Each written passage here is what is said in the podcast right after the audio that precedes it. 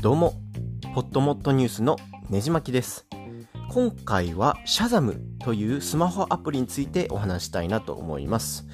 えーシャザムというアプリにですね、えー音楽好きの方は結構ご存知の方が多いかもしれないんですけれども、えー例えばですね、ふと聞こえた BGM の曲名を知りたいなっていう場面で、えー使えるアプリになっています。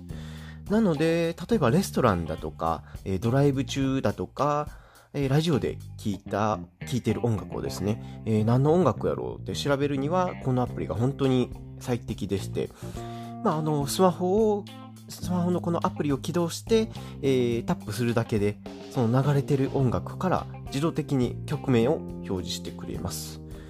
で、まあ、あの、曲名を表示するだけじゃなくて、なおかつ、あの、歌詞ですね、カラオケみたいに、えーその流れてる箇所の、え歌詞をパッと出してくれたり、えそんな機能もあったりします。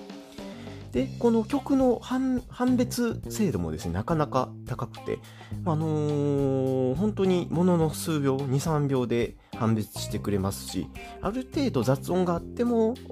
まあ、割としっかり捉えてくれる感じです。で、え僕がお伝えしたいのはですね、えーちょっと1週間か2週間前にこのアプリがアップデートされましてですね、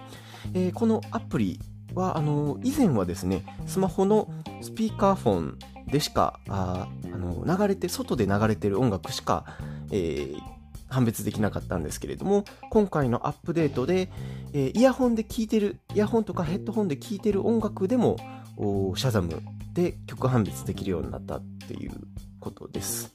なので、今までだとですね、えー、Spotify とかで、えーあのーイヤホンを使いながら聴いている音楽っていうのは判別できなかったんですけれども、えーこのアップデートによって、イヤホンをつけながらでも曲を判別することができるようになりました。